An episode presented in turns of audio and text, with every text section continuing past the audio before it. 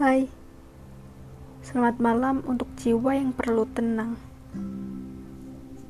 Selamat malam juga untuk raga yang perlu diistirahatkan. Bagaimana kabar kalian hari ini? Semoga sehat selalu dan dikasih kebahagiaan.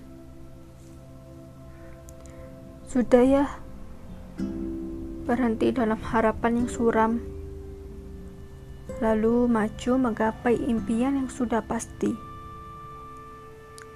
Yang perlu kamu lakukan hari ini, melupakan orang-orang yang sudah pergi.